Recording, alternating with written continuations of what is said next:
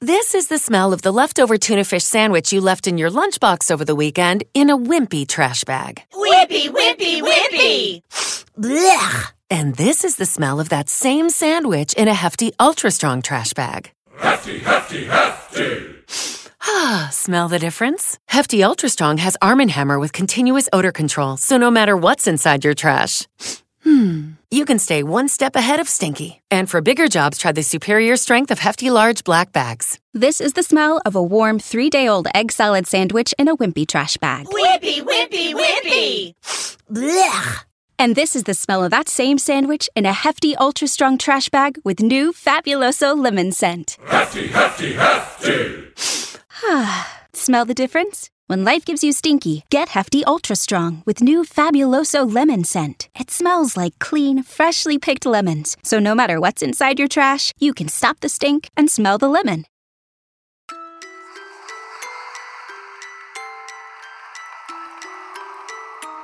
Eerie Tales for Dark Nights.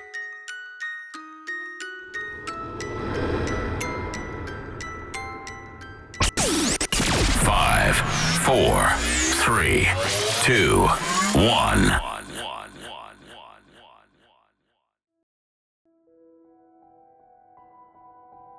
Welcome back. I'm your host, Jordan Lee. I'm sure you are all ready to dive into some dark, creepy stories. So let's get started. My husband and I decided to revisit a very beautiful town called Blairsville. It's a very small, simple little place with limited attractions, but a very full history. It's completely surrounded by the Georgia mountains and full of old fashioned Southern hospitality. I was nine months pregnant at the time, and since I was due to be induced soon, and my husband had some time off, we thought it was a good idea to go sightseeing. Blairsville was fairly close to where we lived, so that's where we headed. In the center of the town square was Blairsville's historic courthouse, which had been built in 1899.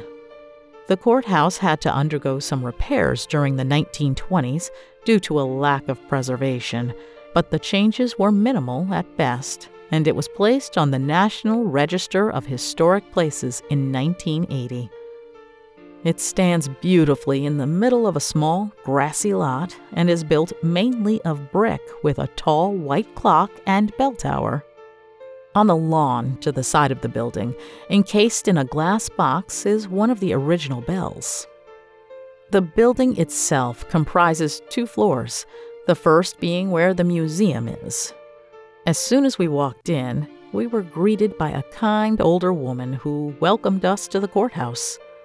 The floors were made of some kind of cherry hardwood, and the walls were full of displays old farming equipment with black and white photos of fields, crops, and the farmers working them, folded flags, old advertisements, and newspaper clippings in frames. The first room was rather small, containing an old school desk, a sewing mannequin wearing a simple flower pattern dress, and a glass case filled with various miscellaneous items thimbles and old buttons, postage stamps, coins, a pair of women's laced gloves, teacups, and plates. There were also pictures of schoolchildren and families, and lots of the town itself. It's definitely a place rich with history, so I recommend paying a visit if you like that sort of stuff. The second room was much more intense in terms of the atmosphere. For some reason, when I'm around older items, I tend to be sensitive to certain emotions lingering around them, such as those that belonged to the original owner.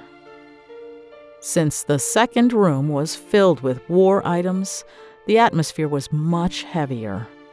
There were all sorts of uniforms, bullets, guns, and swords, letters, and medals on display. As soon as I walked in, I almost walked back out again. The whole place was brimming with feelings of sadness, anger, and fear. As I walked around the room, I began to feel, hear, and see the remnants attached to the objects. I could smell the gunpowder the sweat and blood and dirt buried into the fabric of the uniforms. I could hear the echoes of screams and shouts, and very faintly, the sound of gunfire. When I began to feel a shooting pain in my chest, I decided it was best to get out of the room as quickly as possible before the feelings got worse. I think I must have been experiencing someone else's final moments. Or perhaps because of the abundance of artifacts in the room, it was a flood of different memories washing over me at once, making me feel all these different things. Either way, it was making me feel really uneasy, so I stepped out into the hall and waited for my husband to finish looking around.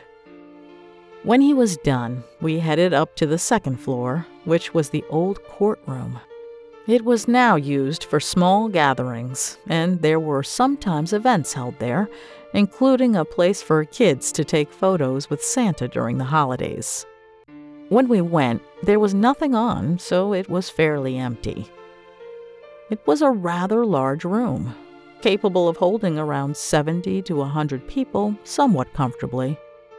There was still a judge's bench, as well as witness stands on either side. All of it was roped off, but the rest of the room was filled with pews.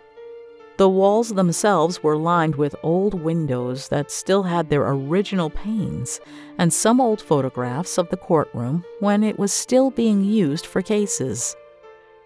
As I walked around the room, I noticed an unsettling presence around me, almost as though I was being watched from the shadows. I took a look around, but my husband and I were the only ones in the room.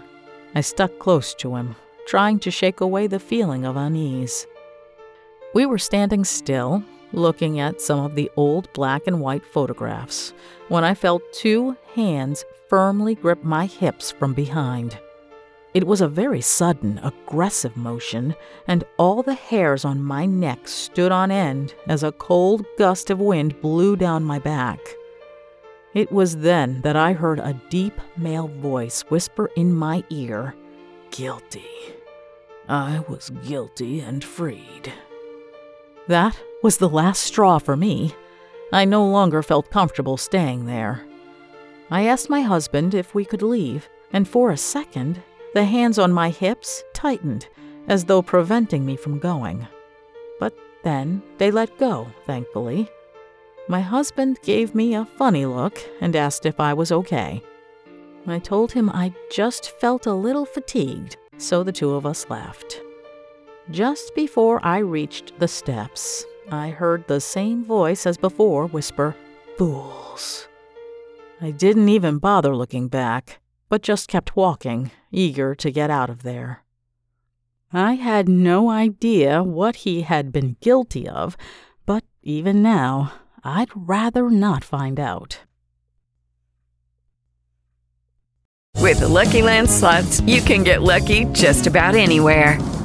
This is your captain speaking. Uh, we've got clear runway and the weather's fine, but we're just going to circle up here a while and uh, get lucky.